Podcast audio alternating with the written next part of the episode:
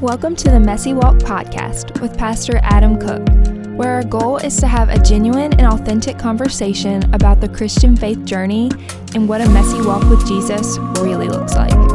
Make sure to follow us for future episodes that will be posted regularly each Wednesday. We hope you enjoy this episode. Hey, everybody, welcome back to the Messy Walk podcast with Adam Cook. Adam, say Hey guys. Um, the I just said it. Yeah, you so just I was said it. just about to get into saying like we listened to episode two. Yeah, we went back and listened to one and two, and uh, feel sorry for all you uh, four people that are listening to it. We di- we discovered that uh, we have some habits. Yes. Uh, Graham, you want to tell them about your habit? Um, right there. Yeah. I, I I realized in the first intro of episode one, I say um, and I the more I edited it and looked at it and listened to it, I was like, man, like if if I went onto a podcast and someone said um as much as I would, I probably would You would turn it I'd off. probably turn it off. Yeah, and so Graham says um a lot, and mine is a little similar and a little different. I say right a bunch, and so after I say something, I'll go right, right, right, and so much so that I've been uh, I started paying attention to myself doing it in every other scenario and setting. Like we were in a meeting, and I realized I was doing it so much, and I don't know if you um, I don't know what television shows you watch. But I love the show Gold Rush, um, which is where they're finding gold in all these places. And there's a character on Gold Rush that I've never paid attention to until we recorded episode one and two that says right over and over and over and over again after everything he says. And he's from Canada. And so his is almost like right A, right A. And so mine doesn't have the A part, but it definitely Yeah. is the right part. So we're kind of sorry about that. And then we also think that we kind of can't do anything about it. So it might just kind of be what it is. And to do a little more Right. backstory to, um, a little do some more backstory to this episode. We actually recorded episode three and four already. We did. Now, the problem is the audio sucked It was horrible. and uh, Unusable. it's completely unusable. Um, so ah, there it is Yeah. again. So we are now recording three and four again. So this is our second. Yeah, and I take thought it was for I thought it was episode great too. And so uh, if this one's not great, then just know that we tried. And so we're trying again and it'll be what it is. But we left off last week um, with our last episode, kind of talking through my um, call into min- not, not into ministry, my call to Jesus, and so me um, having Jesus come into my life and that early or those early years of becoming a Christian and walking all through that as a young man, which led, of course, to me um, getting married young and uh, getting married at 19 and a half years old. And then, which is crazy. Crazy. And then the call into ministry is kind of what happens next in the story. Um, which is kind of crazy. It doesn't normally happen that way. You know, like most of most of my friends that are pastors were called into ministry as second careers, and so it's usually a much later down the road calling. Um, but mine happened very early, um, and it just that whole walk with Jesus just kind of continues with the flow of this call into ministry. And so I think that's where we're supposed to be today, right, Graham? Yeah, exactly. The last episode we discussed um, Adam's early life as a Christian.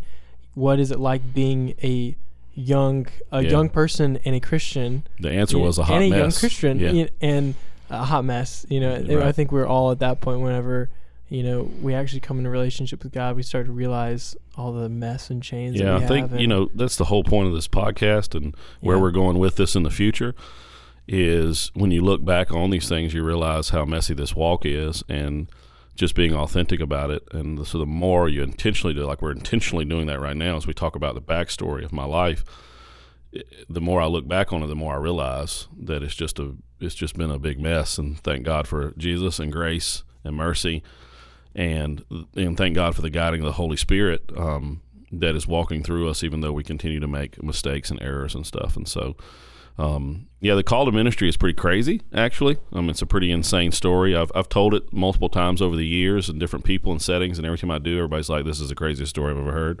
Um, so it's pretty insane. And I don't really know where exactly to start, but I'll I'll kind of kick back off, and we may end up repeating a little bit from last episode, but that's probably okay because there's only six people listening last time anyway. And so, for those of you, hey, six, six, now. See, that's better than Okay. four. Um, but for those of you that weren't, you know, Valerie and I, um, I got saved at an early age, and so Valerie and I started dating when I was 14 and a half years old, and um, so when I was about 19 and a half, um, we got married. She's a little bit older than me, so we had to wait till somebody um, got out of college, and so we could live. You know, we could actually provide for ourselves, and so we got married at about 19 and a half, um, and we were uh, we were both very devout Christians at a young age, and so the walk with Jesus was really important to us personally, um, big part of our lives. But as a young married couple, you know, we were just kind of working, spending time together, and all that stuff. We'd only been married about six months. Um, I think about six months at the most. And it was wintertime at this point because we got married in the summer. So it was wintertime.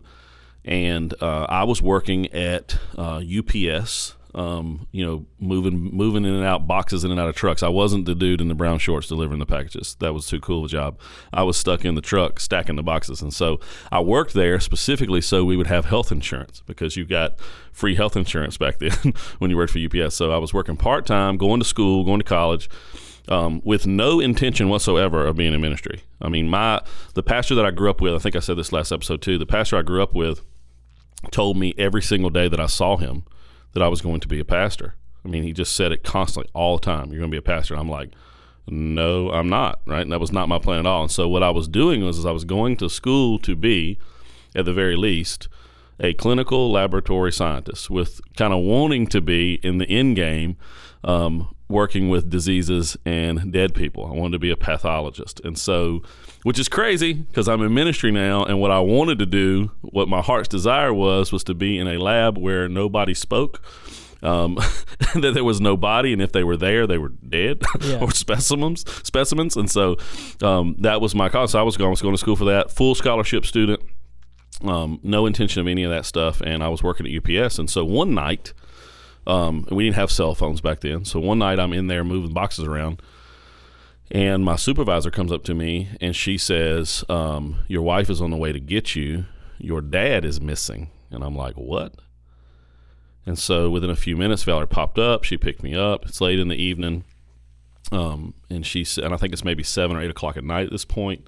It's wintertime, so it's already dark. It's already cold outside. And she was like, "Yeah, your dad's missing. We don't know what's going on." So we rush to my mom and dad's house in Caswell County, North Carolina, and um, we get there and we realize that he's missing. That he was supposed to pick up my brother from school. My brother is uh, about six years younger than me, so he was, you know, just a if, if, a teenager, he was only thirteen, and um, my dad was supposed to pick him up from school and my dad never showed up which is not like my father. And so my dad is one of those people where you can set your watch by him and not in the neurotic way that i am about time. I'm a freak about time. I'm obsessed with time and i'm going to make everybody miserable around me um, based on what time it is and when we need to leave go somewhere. My dad's just cool calm and steady. But he's going to be where he says he's going to be. Most of the time he gets there early and just sits and waits because he's just that kind of guy and so he doesn't show up and we know that's really really weird. So at some point my brother ends up calling family or whatever and realizing that something's wrong. And and so when my when me and Valerie show up at the house, there's a lot of people there, and we start scattering out trying to figure out where he is. Um, we go looking in every place that he hunts. And Dad's a huge hunter. That's what he spends all his free time doing, or at least he did back then. And we go everywhere. So we drive out to further into Caswell County, we drive into Rockingham County, into Pittsylvania County, into Halifax County. I mean, we just drive all over the place for the next several hours. A bunch of us just fan out to try to figure out where he is. And nothing. So we end up back at the house. The police are there and they're asking my mom, they're like, Are you sure he didn't leave? Because people do this. They just leave. And there's no sign of his vehicle or anything like that. So my mom's like, no. We're all like, no, nah, that ain't him. That's not going to have happened. So something's wrong. We know. And so we got other people looking, and now it's late into the night. It's cold outside. Um, it just seems like something is really, really wrong. And all of a sudden, um, this guy pops up, and he is a volunteer fireman, but he is also the husband to my supervisor at work, who's the one who came and told me that Valerie was coming.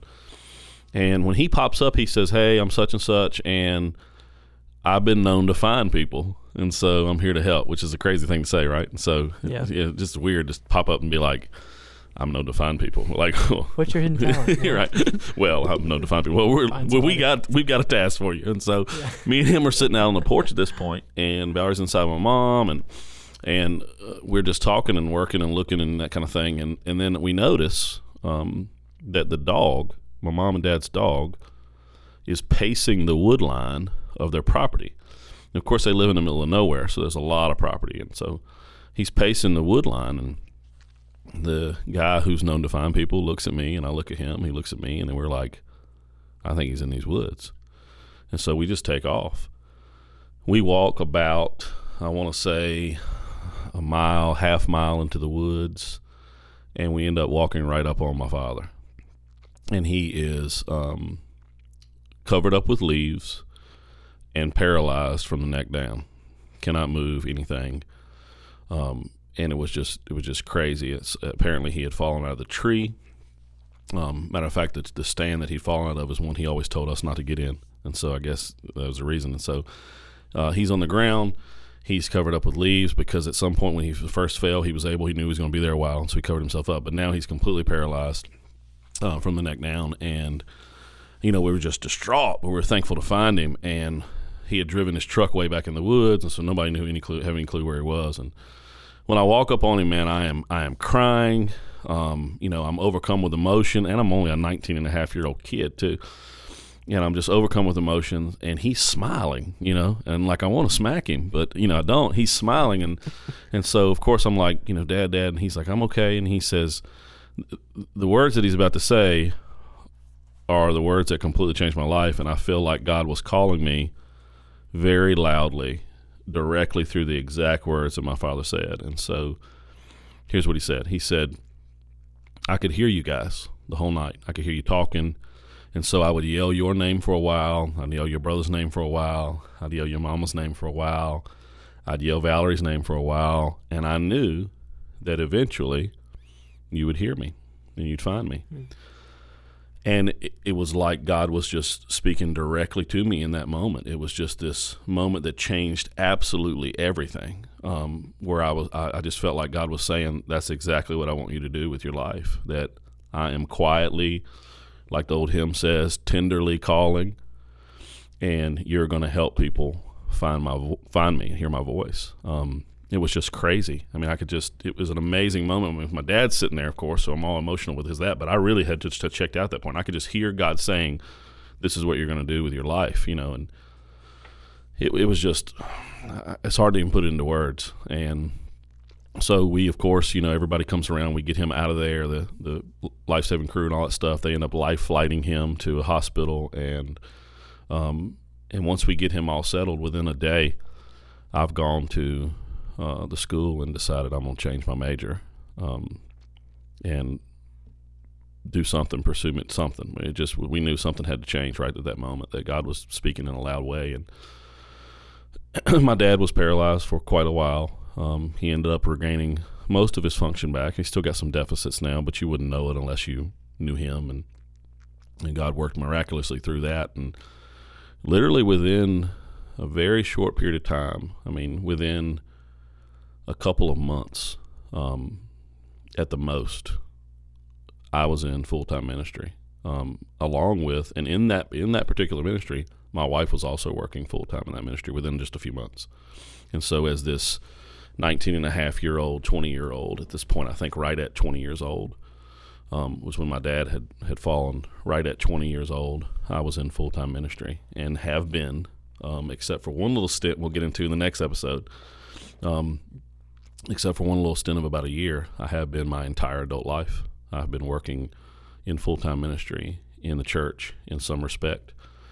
Um, and it was just an insane moment where I could just feel God calling me through this ridiculous, crazy, horribly messy situation. Um, and when we recorded this the first time, that was a fail, right? That nobody's going to hear but us. Yep. when we recorded that one the first time and we hadn't used it, I, I, thought to myself, man, I wish I would have said one little piece. Um, and I'm going to say that now, uh, since you know we get to do it again. We get a chance to say it, say stuff we weren't going to say the first time, and so you know it absolutely changed my life. Um, and it didn't just change my life; it changed everybody's life. You know, my my parents were. If you fast forward to now, my parents were involved in us planting this church. Um, and so many others. But the, the, the that situation, which is one of those circumstances in life that is hard and horrible. He very easily could have died. He very easily could have been fully paralyzed the whole time. And yet, there is this massive amount of goodness that comes out of a situation like that, um, where you can see that, yes, there's been this thing that's happened.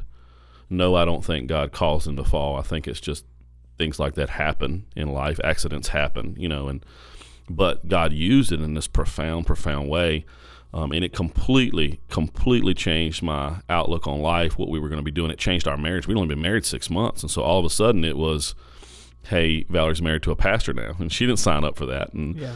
What's crazy is, is that, I'll come back to that part I was going to add, but what's crazy is, is Valerie's mama, from the time she was a little kid, had this vision from God, this feeling that her daughter was going to marry a pastor and she had told people that her, when when Valerie was little and all this stuff. And then she brings home this skinny fourteen year old kid who wants to work in a lab away from human beings and uh, who wants to be in the medical field. And she's like, I must have heard God wrong. You know, must must must not be right at all. Yeah. And but yet, but yet, that's exactly what ended up happening. And it changed so many things for the good in so many ways. But at the same time, um, sometimes we can allow those circumstances to not change us in good ways. And so, for example, my brother, who was only 13 years old when this happened, it sort of pulled him the opposite direction. So I got closer to God in that calling, and my brother got further away. Um, it was in that where he just felt lost, and why would this happen? Why would this go down this way? And um, the worry and anxiety that all that created on a kid whose father was missing, and you know, it was just it caused him to go in the opposite direction quite hardly for a while. And um, you know, sometimes that that that goes down like that. And I think that um, you know, my brother was a Christian too. He got saved at an early age as well. But there's a lot of messy things that happen in our life, and a lot of them are, you know, we'll talk mostly in this podcast about the messy stuff that we cause, you know, that we create. And I think the majority of the mess that's in our lives, even as Christ followers, comes from things we have done and we've created it, you know. There's a small amount, if you look at the spectrum of things that happen in life, most of it we caused. Some of it is caused by another sinful person towards us. Some of it just happens because we're in a fallen world.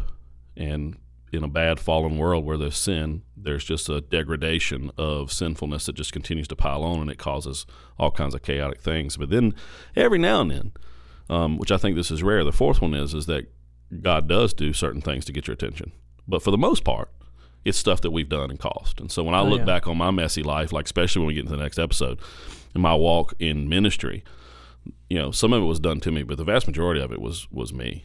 And um, we have this kind of moment where we can either see the goodness of God and figure out what He's doing with it, or we can kind of run with why did this happen, and we get stuck into you know a, a mode of why did this go down, and you could just see the kind of the, the difference. And so, a lot of times our messy walks coming from stuff that we do, but then sometimes it's stuff that just happens, and it's all about how we react to it and respond to it and what we do with it. And so, Yeah. my brother and I kind of went in different directions on that. Um, and it was just one. It's just one of those ones. It happens all the time, all around us, all the time. But this was one where we could just see it so clearly because it was such a clear moment of, you know, I'm going. I, I know God's calling me, and this is what I'm going to do the rest of my life. And then it happening so quickly, you know, like so fast. Of within a couple of months, me being into full time ministry, it was just insane how fast that went down. And, um, I, you know, I, I don't know. It's just it's just interesting how God works and calls us. But if you look through all the call stories in Scripture, and which is virtually, I mean, they're just they're endless. There's just tons and tons and tons of times where you will see God calling an individual to this. We would use the word ministry, but towards this calling, this purpose in their lives, even if it's just a temporary purpose or it just for a season, or if it's this long purpose for a very long time. Um, every time you look at those, they all come from, all of them come from some sort of messy, hot mess situation walk that the people are struggling with, or a circumstance that hits them in particular. I mean, it all comes from that. Um, and if there's one call story that I relate to the most, especially as I've talked through my, my this issue with my father, um, it's it's the call on Simon's life, who we know is is Peter, that Jesus ends up renaming him Peter, um, because Simon meets Jesus with this promise of I'll make you fishers of men, right? And so Jesus ends up finding these dudes and they're fishing, they they suck at it, they're no good, and Yeah. he helps them catch all these fish, and he's like, hey, there's more to life than this, and so I'll make you fishers of men, and there and it's a it's a call to a young Simon, a young Peter. Um, and so he's he's pumped about it because he's not going to be this lowly fisherman. So he's walking with Jesus now, and and Jesus even gives him this new name, right? Because he's got this new name, and it's Peter. You know, he's going, I'm, "You're the the rock. I'm gonna build my church." You know, all this stuff, and um, Peter no doubt feels like he's going to be somebody in Jesus. But then you know, you got like three little years later, where Peter denies Jesus multiple times. He denies Jesus to a middle school girl. You know, and that's pretty bad because you know, if you can't stand up to a middle school girl with your faith, you're in trouble. Because all you got to do is is you know take her cell phone away or something, and she'll flip out. I mean, it's easy. Can, it's easy to win Yeah. a battle with a middle school girl. Yeah, yeah, yeah. Um, but then you know he watches Jesus die, and he doesn't just see Jesus die, but he sees all his dreams of who he was going to be in Christ die, and so you know, he- it starts off so young and so innocent. Um, and I feel like with me, that was a call too. It was just, I knew Jesus at an early age. And I, of course, didn't lean into the calling, but it was this, you know, God loves me. He sent his son for me. And there's a bigger purpose in this world, period. And then, you know, you get older and you kind of go your own way. And it's like, no, I'm going to do this instead. And with Peter, um, Peter runs away and he's hiding and he basically has no purpose anymore. And it's just, you know, well, all I got to, all I'm gonna be is a fisherman now because all my hopes are dashed. And so he just goes back to fishing again. And and Jesus suddenly appears there again after resurrection, and ends up, you know, doing the same cast your net thing with him, and they catch a bunch of fish, and they end up around this campfire and all this stuff. And then Jesus says to Peter, that I feel like was almost exactly what God was saying to me with my dad laying in those woods. He says, Simon, Peter, do you love me? And his reply back, of course, is yes. And he asks this question three times. And I think a lot of times God ends up asking us these questions multiple times because, um, not because he needs us to assure him of our answer, but because we need to be clear on here's what I'm saying to you. Be clear about what you're saying back. He asked him three times, Do you love me? And his reply every time is the same thing. He's like, If you love me, then feed my sheep. You know, and it's just this idea that that call story relates to me so much. This idea of God is calling his people, he's calling his children, and somebody's got to help them hear it. Yeah. You know, somebody's got to help them hear it. And for me, that's what God wanted me to do from the beginning. Um, there was a time period of running away from it for sure, a time period of running towards what I wanted to do and being focused on uh, things that I thought were more important, like my relationship and my marriage and, you know, all that kind of stuff, and being a young man and college and school and jobs and, you know, a career trajectory. And, but all along, God was still, you know, calling back to, no, you're, you're going to feed my sheep. You're going to, you're going to help them hear me calling them. And the, the you know the sheep, what they trust more than anything, um, in this period of, of Jesus and you know in this culture um, of shepherds and sheep and all this kind of stuff, what they what they trust more than anything is the voice of the shepherd. And and I don't think it's any coincidence that he's asking Peter, you know, if you love me, feed my sheep, because he's calling them Yeah. and they trust the voice of the shepherd more than anything. And so, you know, that's what God was doing in my life. And and He picked a crazy character to do this. He picked a crazy character in Peter. Peter is is a little nuts. I mean, he he's he's hot headed. He says stuff he shouldn't say. He flies all over the map. And when he picked me, he picked a crazy character too. He picked this 19 and a half year old, 20 year old kid. Um, who hadn't really, I mean, I love Jesus and I followed him in my life, but my walk with him as an early Christian, like we talked about last episode, was was not perfect by any means, and had a lot of flaws in it. And he picked me, um, and I don't think that's I don't think that's special. I think he's doing that with everybody. That's the whole point. Like it, no matter what your walk looks like, no matter how messy it is, how weird it is, whether it's a call into ministry at 20 years old or it's this call into ministry as a second career, like a lot of my friends and colleagues have, regardless, he's still calling, like he does with all these call stories in Scripture, he's still calling people who have absolute messy, hot mess, train wreck walks with God. All of us are the same in that respect. Yeah. The calls may be a little different. The messiness may be a little different.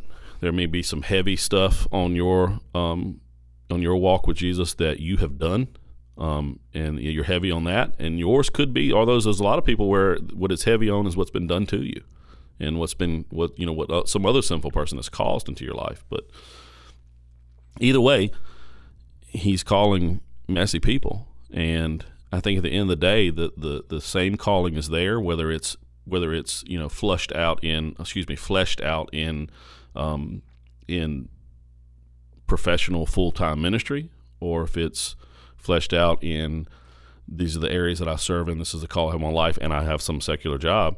Either way, it's the same thing. Um, he is going to call us to help other people hear and follow His voice, not ours. And in those woods, I think what He was doing with me, He was also doing with my whole family at the same time. Was, you know, we're we're not following Adam, we're following God. You know, you're not following you anymore, Adam. You're following me and my voice. I'm the shepherd. And so Yeah. it was a pretty crazy story, and it's still extremely impactful to me when I tell it. Um, and still kind of sad a little bit too, you know, from that situation. But there's so much goodness that came out of it. It's just absolutely insane. And um, and I want to, I want to. Every day I feel that kind of call. Not every day. That, that's too much. Uh, that's too far, right? But almost every day I feel this sense of God asking me new every morning, "Do you love me?" Hmm. And then me saying back, "Yeah." Um, and then the pushback is, "Then feed my sheep." And even though I wake up multiple times a week, um, having screwed up in major ways in my personal walk, in my marriage, in my leadership, in being a father. Oh my goodness, I cannot count how many mistakes I've made in being a father. He wakes me up new every day with this sense of, Do you love me? Yeah. Then feed my sheep. And even though, you know, now you almost feel that sense, like you can almost feel Peter going, Feed your sheep, but I've screwed up so bad. Yeah. And that's how I feel sometimes in the morning. Feed your sheep, but I screw up so bad. And he's like, I know. Um, that's not out of the question. There's a purpose in that. There's a purpose in all those mess ups and all those screw ups and how I'm going to to work with that, work through that, work in it. And I think he wants to work in it and through it more than anything else. He's not eliminating those things. They're they're there. Right? He he's he's just walking with us in it. Like God's not eliminating the pain of this life, but there's a promise sealed in Jesus that He's going to be in it with us, right in the middle of it. And you know when Jesus says in John sixteen thirty three, "Take heart, I've overcome the world." Like in this world you will have trouble, but take heart, I've overcome the world. What He's saying is, is I've overcome this separation issue between you and God, and I'm here right in the middle of it. I'm with you in the midst of the troubles that you will have in this world. And so, with that being said, most of those troubles we cause, and so He knows that, and He utilizes it. And so, the messy walk to me um, is the perfect offering. Um, this this painful sin sin riddled walk that we have with Jesus, it is the best offering. You lay that thing, that authentic real mess right at his lap, and that's the offering of your life to him, as gross as it is.